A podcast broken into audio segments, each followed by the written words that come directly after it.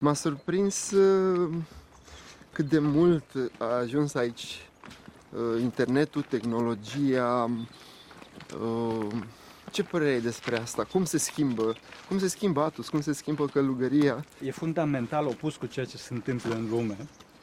E, pentru că e, tehnologia a pătruns în Sfântul Munte. Există tehnologie, dar nu în sensul că suntem aserviți ei. În lume, oamenii aleargă după tehnologie, nu pot fără tehnologie. Și chiar am avut niște, niște probleme, niște întâmplări extraordinare, în sensul că, la un moment, chiar am povestit asta într-una din clipuri, la un moment dat au venit doi tineri aici, foarte, cu foarte mare evlavie, așa mai departe, au stat, uh, aveau rezervat nu știu câte zile și seara, nu mai țin de ce oră din noapte, foarte târziu, uh, au bătăi în ușă, la chilie. Ce se întâmplă? E, erau cei doi tineri, unul dintre ei începea să plângă, e plângea, părinte, deci neapărat să plec mâine, trebuie să plec mâine, deci e, să nu mă țineți. Și eu, bă, îngrosit, adică, frate, adică să, să fim serioși, nu te țin eu, adică, Doamne ferește, cum, știi? Tu de toate părintele stare și, dincolo de asta, da, sigur. A. De ce? El nu mai putea de atâta liniște. Uh-huh. Nu mai putea de atâta liniște, fiind dependent de tehnologie, se trezea, se trezise față în față cu singurătatea lui, dacă dorești. Ce crezi că face liniștea asupra omului? Mai ales asupra omului modern, asupra omului din societate, când se întâlnește cu ea. În... E, Liniștea îl face, îl face să se vadă cine e. Nu cine crede că e, Asta e greu. cine e. Da, pentru că omul de astăzi e, nu mai este o personalitate, ci ajunge să fie o personulitate. Și această, această nulitate nu provine neapărat din sine și din păcatele sale, astea Dumnezeu le judecă și e, e duhovnicul care îl ajută. Ci provine din toată această presiune foarte mare pe care viteza societății o, o acționează, dacă dorește, asupra lui. Înțelegi?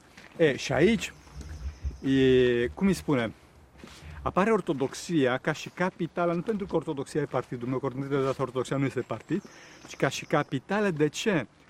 Pentru că este terapeutică. Este, ortodoxia este ramura medicinei care are ca scop asigurarea echilibrului uman, asigurarea vindecării sufletului uman, adică îl face pe om să se liniștească, cum discutam înainte, îl face pe om să fie uh, clar la minte, cristalin la minte Mhm. și să fie el stăpânul uh, tehnologiei sau orice altceva, să fie om suveran, om liber, da? Și nu tehnologia să fie stăpânul lui sau, pe rog, alte parte. Chiar de multe ori făceam asta cu tinerii, că ei erau, deci veneau și erau pe, pe, pe celular în continuu și noi aici avem, avem Wi-Fi, dar nu dăm parola, tocmai din cauza asta că sunt tineri la detoxificare. și erau în continuu cu, erau în continuu cu, cu celularul și întrebam uh, cu, cu cât ai cumpărat celularul ăsta? Și zicea el o sumă, sau mă rog. După care întreb, dar el pe tine, cu cât a cumpărat? Mhm. Cu cât a cumpărat? Și vezi că e, înțelegea că am dreptate, dar nu putea să iasă din dependența sa. Intra da. într-un fel de sevraj ca și tânărul acela care dorea să plece, că intrase în sevraj, că nu mai avea tehnologia cu care să-și, să-și a, a, a, cum se spun, să-și alimenteze acel circuit foarte rapid de dopamină. Ce s-a întâmplat cu tânăr? E, Asta e, am A discut- rămas? a rămas, dar am discutat cu el până nu știu la ce oră din noapte și, am, și e, prima replică pe care am spus-o a fost știi că dacă mori acum te duci în iad. Pentru că iadul nu este, să înțelegem, iadul nu este bătaia lui Dumnezeu. Întâi de toate Dumnezeu nu pedepsește pe nimeni. Iadul este permanentizarea în veșnicie a tulburării interioare a cuiva. Mhm. Deci cu cât suntem mai liniștiți în Da. momentul respectiv, cu atât Suntem mai de rai, să zic așa. înțeleg. Da. Deci, deci tânărul respectiv era, era tulburat știi, și era, e- intrase în sevraj. Mhm. Deci dacă murea în clipa respectivă, el în veșnicie era într-un sevraj la maxim, pe tema faptului că nu avea net sau nu avea Dumnezeu știe ce. Da, da, da. Cred că foarte probabil că asta era vorba. Știi? Sunt curios. Uh, mi-ai, uh, la prima noastră întâlnire ai spus despre tine că ești un pic mai ciudat. Da. Și uh, sunt curios cum ai ajuns aici, uh, cu ce ai făcut înainte de a ajunge aici, înainte de a te dedica călugăriei. E, nu spune. În general, monahii nu vorbesc despre sine. Asta se întâmplă la un monah. Totul uh, este de la Dumnezeu. Mhm. El trebuie să urmeze calea pe care Dumnezeu o trasează, care pentru fiecare monah este o cale pur personală. Adică, e, dacă vorbim cu fiecare monah în parte, vedem că toate aceste căi sunt pur personale, bineînțeles că toate aceste căi se înscriu într-un curent ce sunt niște factori, e, cum îi spune, comuni. Adică, de exemplu, sentimentul foarte acut al deșertăciunii lumii, iubirea foarte mare față de Dumnezeu, dedicarea, eh, hotărârea, lucrurile astea, care, eh, focul din inimă dacă dorești, toate aceste lucruri sunt comune și vezi că omul este de, de monahism. Dacă omul este așa, cum se spun, mai lelâu, mai... eh, atunci e cu cântec. Uh, Deci să înțeleg că tot ce ai făcut înainte te-a dus să simți nevoia de a te îndrepta către asta. Te-a, te-a, Da, a ai fost ceva- descoperit. A fost ceva foarte, foarte natural și mai ales că nu a fost ceva programat. Adică nu am, nu am programat... Nu te-ai eh, gândit înainte Nu, de nu, asta nu, nu, că se nu, va nu, nu, nu, deci dacă, dacă, dacă, cum să spun, dacă cineva îmi spunea, să zic cu trei ani înainte de a deveni monah, că tu o să devii, o să mergi la monahism, nu știu, nu cred că îl băteam, că n-a bătut pe nimeni în viața mea, dar nici departe nu era, înțelegi? Vreau să zic că, na, nu eram agresiv, dar spuneam, băi, tu nu știi ce vorbești, cam asta era ideea. Nu mai să ne oprim un pic. Da, Tămaș, că am Da. apăsat ceva pe aici, am deschis Da, și am o să închis. vezi. Eu- E bine, ia da? uite, ia Ești în regulă. Bun. Um,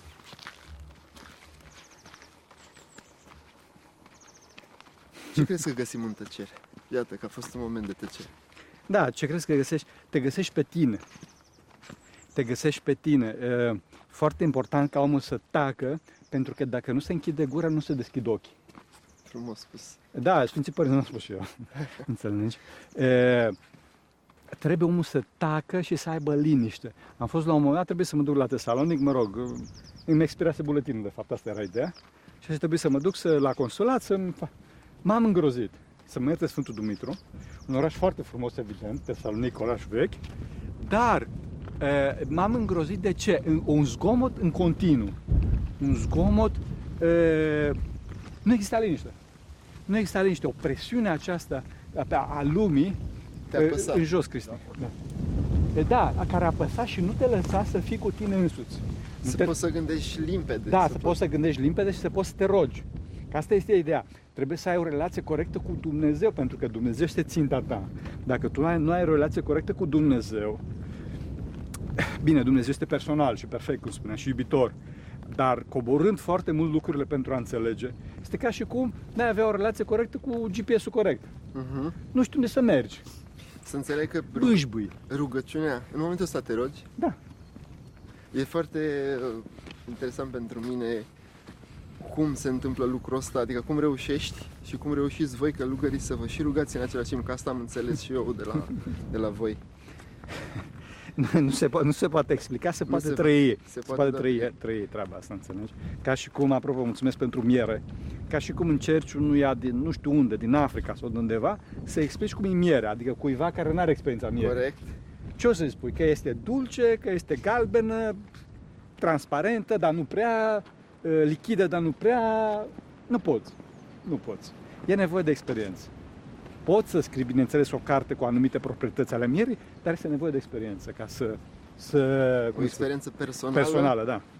și La- ceva, o, și providența să te ajute Da, să... să te ajute Dumnezeu. Încă o dată, foarte important că Dumnezeu e persoană. Ce înseamnă că Dumnezeu e persoană? Adică este viu. Poți să intri în contact cu El. E, Este de fapt singurul care te scapă de singurătate. Singurul. Pentru că ce se întâmplă? Dacă dacă eu te-aș îmbrățișa acum sau aș îmbrățișa or- orice persoană, tot în afara ta aș rămâne. Corect. Dar însă Dumnezeu are proprietatea să intre înăuntru tău. Și tu simți, adică omul simte treaba asta, după cum o femeie simte că este însărcinată. Mhm. Și dacă îi spui femeii că tu nu ești însărcinată, aia zice, da, bun, te, ești dus cu plută, lasă că nu știi ce vorbești. știi? Deci omul are experiența aceasta a Harului Dumnezeu înăuntru lui Și atunci, într-adevăr, atunci și numai atunci scapă de singurătate, indiferent de cine sunt prietenii pe care, bineînțeles, că ar trebui să aibă și așa mai departe. Uh, mi-a fost gândul imediat la experiența mea venind încoace cu feribotul și uh, cât de copleșit eram. Probabil că cel mai asemănător lucru pe care mi-l pot imagina este asta. Cât de copleșit eram când uh, mă apropiam de locul ăsta, unde mă întâlneam cu voi. Da, da, pe asta, asta, și asta este o, o formă de har, adică de energie. Este cu toate că aș evita cuvântul ăsta de energie, pentru că de obicei asiaticii folosesc foarte mult cuvântul ăsta. Energie pentru, pentru un cu totul și cu totul alt lucru, de obicei ceva foarte impersonal și lipsit de iubire. Dar și Dumnezeu, că vorbesc Sfinții Părinți de energie, ce înseamnă energia lui Dumnezeu? Înseamnă modul în care Dumnezeu acționează asupra creației sale, în principal, bineînțeles, asupra noastră, asupra oamenilor. Și această energie este iubitoare, cum spuneam, și omul, uh, când simte energia asta, cum spuneam, scapă de singurătate și mai mult este și luminat. Adică, după cum noi acum vedem încotro să ne ducem și ieri seara, dacă ați fi mers pe aici, habar n-aveați și v-ați fi pierdut, la fel și în clipa în care omul este luminat de către Dumnezeu, știe cum să meargă. Sau, mă rog, în limbaj mai uh, omenesc, știe cum să se comporte. Dar pentru că această luminare nu este deplină, datorită multor cauze, mă rog, uh, paraziția păcatului lui Adam, nedesăvârșirea sa și așa mai departe, păcate personale, omul face greșeli. Toți facem greșeli, toți suntem păcătoși, dar omul luminat face cu mult mai puține greșeli și mai ales știe să le gestioneze. Știe să le gestioneze, știe cum să, cum să, cum să, cum să acționeze ca să se vindice. Cum spuneam, ortodoxia este terapeutică terapeutică. Și accesează, ca să zic așa, spovedanie. Da, da, da, spovedanie. Pe asta este una din principalele, principalele metode terapeutice. E, și vezi, în vest, lucrurile au fost atât de dure că vestul, datorită depărtării sale de efectul terapeutic al ortodoxiei prin căderea în erezie, de fapt, despre asta vorbim, au inventat în disperare de cauză, ca și soluție de avare, au inventat psihologia. Astfel a apărut psihologia în vest, și, bineînțeles, uh, au înaintat, au găsit niște lucruri, dar nu poate să rezolve ecuația umană, pentru că ecuația umană se rezolvă numai în clipa în care omul, ca și chipa lui Dumnezeu, se leagă de, de perfecțiunea personală, cum spunem, perfecțiunea personală veșnică. Deci, orice ar face un psiholog, la sfârșit ar trebui să-l trimită pe om la duhovnic. Un preot care are 5 ani, 3 ani de experiență, le auzi pe toate. Adică, da, da, da, da, da, da, tot păcatele alea să nu zicem pe camera acum, că tot alea sunt. Așa. Deci, deci total, spovedania nu este un act uh, informațional. Preotul nu aude nimic nou. Este un act eminamente duhovnicesc, prin care omul se dezice de păcatele sale, îi dă dreptul lui Dumnezeu să intervină în viața sa, să-l curețe de asta și asta se întâmplă prin rugăciunea de dezlegare pe care fiecare preot poate să o facă. O celebră rugăciune se citește la sfârșit, își pune preotul mâinile pe cap și îl dezleagă pe omul respectiv. Și omul respectiv simte această dezlegare de păcate, simte că îi se ridică un, o greutate imensă de pe el și simte că începe să vadă, simte că începe să, wow, am nevoie se de așa ceva, se eliberează. Asta este, asta este capital de, nu sfaturile. Sigur că și sfaturile sunt foarte importante și trebuie să existe și ele, mă rog, cum se poate, așa mai departe. Cu cât mai multe sau cu cât mai, cu cât mai bune, cu atât mai bine, dar principalul este, cum spuneam, rugăciunea de dezlegare. Taină. Asta. Vorbește un pic despre cum se întâmplă viața aici, fiecare zi, de dimineață până seara? Care sunt ritualurile voastre? ritualurile, bună. Da, Um, e, e greșit spiritualul? Da. Da? Cu toate că la ora asta, da, sigur. E, pe primul plan la noi, pe, prim, pe primul plan la noi este, este e, relația cu Dumnezeu, întâlnirea cu Dumnezeu. Asta este pe primul plan. Trăirea lui Dumnezeu. Adică, deci noi nu deci nu este pe primul plan masa de la ora 12 și masa de seară, dacă e masa de seară și așa mai departe. Sigur și asta, adică asta, asta spune mirenilor ca să știe programul. Știi? Adică dimineața slujbă, la amiază masa, seara slujbă. Dar pe primul plan este, cum spuneam, întâlnirea cu această perfecțiune personală veșnică. Persoană, persoane, foarte important. Care e permanentă. Permanentă, permanentă, permanentă. Datorită faptului că avem trup e, și trupul este foarte important, trebuie să avem grijă de trup. Și din cauza faptului că avem trup, și nu numai din cauza asta, e, trebuie să ne îngrijim de trup. Adică trebuie să avem o casă, trebuie să avem un pat unde să dormim, trebuie să avem ceva de mâncare și mai departe. Și aceste activități, numite ascultări, sunt pe lângă. Care aceste ascultări au, au două roluri, unul mai important decât celălalt. Cel mai important rol este rolul sufletesc, prin care cineva își taie voia sa față de cel care a dat porunca și prin asta se asigură unitatea, se asigură dragostea. Adică în clipa în care Părintele Stare îmi spune, Părinte Teologos, fă cu tare. Și eu zic da, în clipa respectivă, eu m-am unit cu starețul meu. Dar e o formă de iubire asta, foarte concretă. Pentru că dacă, dacă tu îmi spui că mă iubești, eu spun fă ceva și tu zici nu, unde e iubirea ta? Înțelegi? Iubirea, iubirea concretă se vede prin ascultare. Și din cauza asta Hristos, dacă citiți, citești în, în Scriptură, vezi că la fiecare minune spunea înainte ce vrei să-ți fac. Ca să arate că face asta din ascultare. Nu ce consideră. Nu ce consideră, da. Cu toate că El era Dumnezeu, să ne înțelegem. Deci El știe ce ți-ar trebui. Nu, El zice ce vrei să-ți fac. Ca să arate că pe primul plan este unirea dintre noi. Unirea dintre noi și nu atât performanță din punct de vedere tehnologic, managerial și nu știu ce.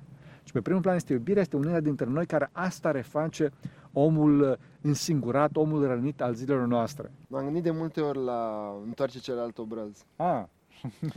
și la cum reacționăm dacă vin alții în teritoriul nostru. Ah. da. Și unde se aplică întoarce celălalt obraz. Da. Și tu cumva m-ai ajutat să, să-mi pun în ordine gândul ăsta. În cadru personal întoarce celălalt obraz, în cadru comunitar e diferit. E un pic diferit și e mai aplicat realității în care trăim. Așa este. Așa Pentru este. că se desprindea destul de mult de realitate, mi se părea mie lucrul ăsta. Ca să întorci celălalt obraz.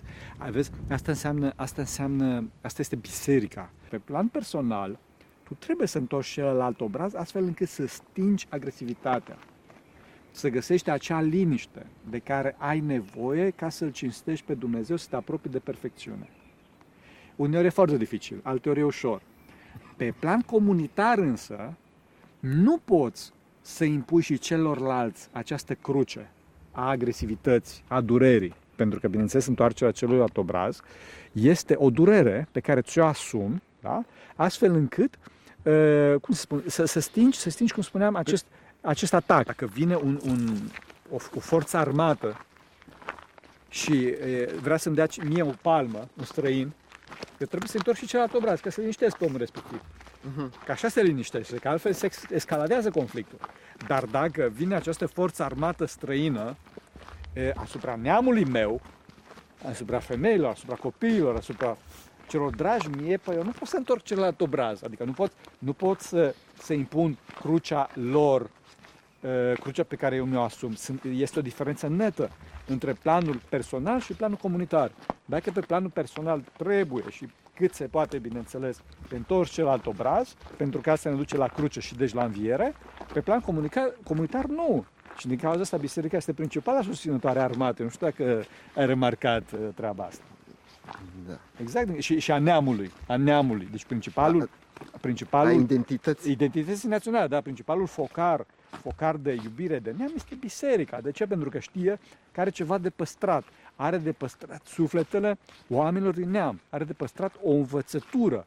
Pentru că dacă nu există biserica, oamenii sunt ca frunzele bătute de vânt. Adică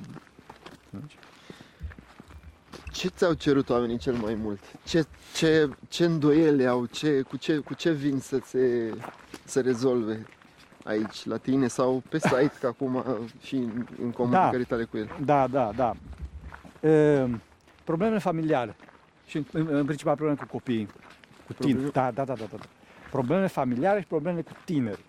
E o mare dramă astăzi pentru că avem aceste curente e, străine și de neam și de ortodoxie care sunt e, destructive. Și când spun sunt destructive, cunosc pentru că am avut experiența, și am experiența, deci am avut contacte cu vestul foarte concretă, așa, și nu vorbesc asta din ură față de vestici, chiar cum să spun, chiar, în, să nu mă înțelegi greșit, chiar pe ei ca oameni îi iubesc, pentru că ei trăiesc o mare dramă acolo, pentru că, după cum spuneam, ortodoxia este terapeutică, ei n-au această terapeutică și trăiesc o mare dramă, sunt depresivi, sunt bolnavi cu nervi și așa mai departe. Vorbim de părinți. Cum? Vorbim de părinți. Vorbim de vestici. Ah. E, și e, părinții e, români văd aceste influențe care vin din afară și încearcă să-și protejeze familie, pe ei înșiși, familiile și copiii. Sunt niște valori cu care nu rezonează neapărat și... Da, și nu numai că nu rezonează, pentru că, de exemplu, ce să zic eu, nu rezonez cu apropo cu fotografia, nu rezonez cu, ce să zic, de exemplu, un Sony care ne filmează. E, e, mie îmi plac mai mult culorile de la Canon. Dar asta e o problemă de alegere, uh-huh. înțelegi? Aici nu e vorba de rezonare, ci vorba de rezonanță, ci este vorba de niște valori toxice. Adică, cum spuneam, eu prefer Canon, dar recunosc că Sony, într-adevăr, sunt niște aparate bune și, da, ok, nicio problemă.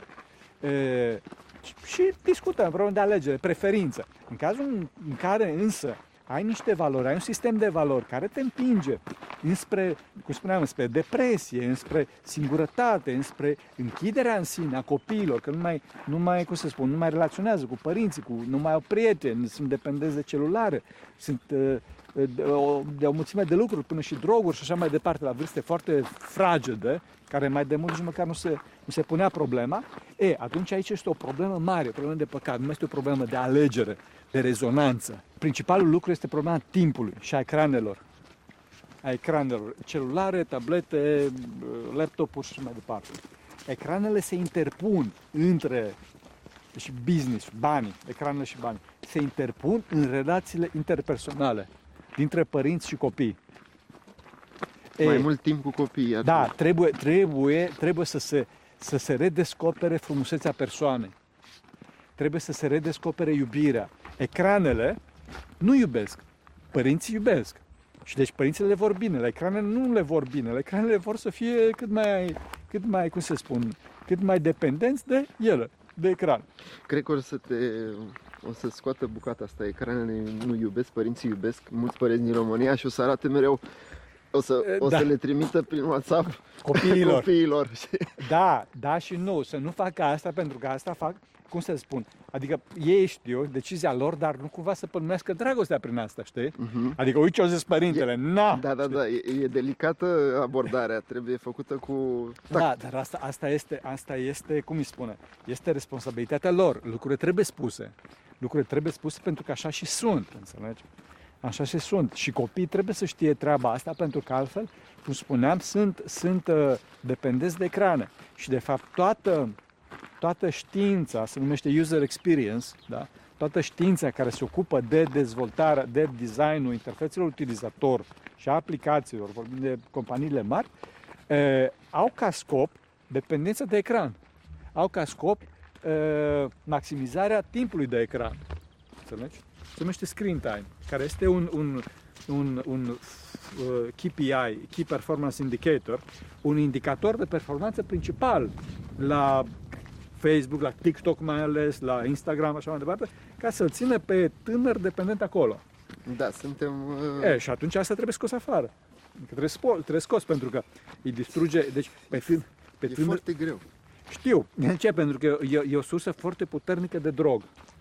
E, ce se întâmplă? Este un mecanism, un mecanism de dopamină foarte rapid, algoritmii de inteligență artificială care sunt în spatele algoritmilor de recomandare oferă pe bază uh, de dopamină, nu pe bază de conținut, adică oferă tânărului ce îi place lui, tânărului, da? adică ce crede că îl poate și instant. și instant, adică foarte rapid. Am spus că ciclul este foarte rapid, știi? așa de câteva secunde. Deci pe TikTok este nu știu câte filmulețe, nu știu câte secunde.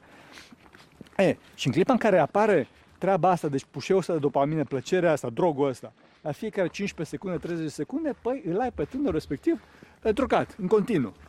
Și atunci el nu mai poate să relaționeze, nu mai poate să aibă un, un, un mod de gândire adânc, nu mai poate să asculte, nu mai are răbdare și, bineînțeles, care are un interval de atenție foarte scurt. Câte vreme crezi că o să mai treacă până când tehnologia ni ni se va supune nouă, deși acum se discută destul de mult că se întâmplă tot invers. Apare inteligența artificială. Da, celebra, da. E, Asta depinde foarte mult, depinde foarte mult de noi, adică în principal, cum spuneam, de, de ortodoxie, de capacitatea terapeutică a ortodoxiei pe plan românesc și pe plan E, acum în țările celelalte ortodoxe e o temă foarte complicată, mai ales în, în arealul slav, acolo e foarte complicat, nu intrăm în detalii. În afara granițelor țării lucrurile sunt foarte nebuloase, foarte nebuloase. Suntem, Da. suntem privilegiați? Foarte, Suntem români? Foarte, și ortodoxi? foarte, foarte, foarte, foarte, foarte. Eu n-am ochelar roz, adică să nu crezi că deci, văd țara așa ca și un, niște norișori roz putin, da, dar comparativ la alte țări e foarte bine, foarte bine. Oamenii însă trebuie, cum spuneam, să se roage, prin asta, după rugăciune, trebuie să gândească serios, să nu gadă în tot felul de extreme, eu știu, pietisme și uh, lucruri facile, ci să devină niște personalități adevărate, care se poată să, cum spuneam, să gândească matur și să ia ce este din afară, numai lucrurile folositoare. Ca, Adică, să-și, ca să-și păstreze privilegiul ăsta care Evident. ne-a fost dat. Evident, evident, care este un privilegiu. Încă o dată, nu vorbim de un lucru triumfalist, ci vorbim de o învățătură de credință de succes, care îl ține pe om uh, echilibrat, îl luminează. Și bineînțeles, după asta duce și la sfințenie, adică cu mult mai mult decât, uh, cu mult mai mult decât echilibrul psihosomatic pe care îl vedem în general în ortodoxie. Până la urmă ai fost dat la Salonic? A fost foarte rar. Încerc să mă duc cât de rar pot. Și mă duc numai pentru eh, lucruri foarte clare care nu se pot rezolva altfel. Adică acte, o boală dacă e ceva de genul ăsta. Nu. eh, Eu sunt un urs atonit, prefer să rămân în Sfântul Munte. Tocmai datorită, tocmai datorită acestui duh care există aici. Nu datorită reliefului, care bineînțeles și relieful este foarte frumos, dar întâi de toate datorită acestei e, duh care, datorită sfințeniei părinților din Sfântul Munte, rămâne aici. Deci cumva muntele lucrează cu sfinții și invers. Și invers, da, da, da, da. Pentru că am spus că modul de existență corect a omului este unirea. Țin minte că la un moment dat am vorbit despre unire, adică refacerea unității prin Hristos. E, această unire, care s-a distrus prin căderea lui Adam, a rămas totuși în, în, ca, ca, ca, ca ruină. E, și această, această ruină a unității originale și originare se simte. Adică în clipa în care ai în jurul tău oameni care se roagă, ai în jurul tău oameni sfinți, sfinți asta se simte. La fel și în clipa în care ai în jurul tău oameni, cum se spun, încrâncenați, oameni nervoși, oameni așa mai departe, se simte și asta. Da. Adică trebuie să, fim, trebuie să avem grijă Să de fim cine în... lăsăm Da, în jurul nostru. cu- evident, Sau, evident. sau unde ne ducem. Așa este, sau în cu ce ce ne ne- înconjurăm. Da, în ce medii ne ducem. Să dau un exemplu ca să grosier, că, pe care sper să nu fi avut experiența, dar foarte probabil că ai avut experiența. De exemplu, vezi pe doi că se ceartă. N-au nimic cu tine. Se ceartă între ei. Nu te tulburi și tu. Da. Exact. Asta provine din undele de șoc ale energiei negative, ale energiei demonice pe care oamenii ăștia o au. De acolo provine. Sau, de exemplu, ești la un moment dat lângă un om foarte duhovnicesc, foarte spiritual. Un om uh, cu har, dacă dorești. Nu te simți foarte bine lângă omul respectiv. Da, mă simt bine lângă tine. Nu-i cazul, mă rog. Ok. Asta provine din, din harul pe care omul respectiv l-a căpătat și care se răsfrânge asupra celuilalt. Înțelegi? E, asta, asta, asta va fi la maxim în rai. Va fi la maxim, va fi o întrepătrundere a persoanelor, o unitate totală. Asta este fericirea raiului. Și Dumnezeu în noi și noi în Dumnezeu. Pe când în iad va fi singurătatea veșnică. Adică omul să fie încrâncenat acolo, miliarde și miliarde de ani, cum spuneam ieri despre omul ăla că nu putea să-l ierte că ce s-a întâmplat lui în tinerețe cu nu știu cine. E, și asta, e- asta este chinul iadului. singurătatea veșnică și imposibilitatea de a iubi. Oamenii trebuie să vină și să revină în Sfântul Munte. Da? Desigur că este greu să se intre în Sfântul Munte, că sunt anumite bariere din punct de vedere a permisului de intrare și așa mai departe, astfel încât turismul să, se, să fie ținut în limite. De ce? Pentru că în Sfântul Munte nu este un loc turistic, ci este un loc duhovnicesc și pentru a menține această duhovnicie a părinților trebuie să se impună bariere turismului și turismul este descurajat, pelerinajul este încurajat, dar ceea ce vreau să spun este faptul că, cu toate că știu lucrurile astea, spun că oamenii trebuie să vină și să revină în Sfântul Munte. De ce? Pentru că e, planul existențial, nivelul existențial dintre ce se întâmplă afară și ce se întâmplă în Sfântul Munte este atât de mare încât um, este foarte dificil, dacă nu imposibil, dacă nu imposibil, eu zice că este imposibil, dar hai să nu absolutizăm lucrurile, este imposibil pentru o minte din lume, oricare, inclusiv eu, tu și așa mai departe, să înțeleagă ce este Sfântul Munte de fapt. Nu se poate. Tot omul care vine la început, el vrea să meargă să vadă pe ce avem acolo, ce avem dincolo, da, uite acolo și mai departe, să meargă să închine la icoană, la moaște. Ok, de înțeles. Sigur, acestea sunt surse de har și trebuie să ne închinăm cu toată evlavia și Principalul lucru însă în Sfântul Munte, importanța capitală a Sfântului Munte, este duhovnicia monahilor de aici. În clipa în care Sfântul Munte a avut monahi sfinți, mari și mulți, Sfântul Munte a fost top.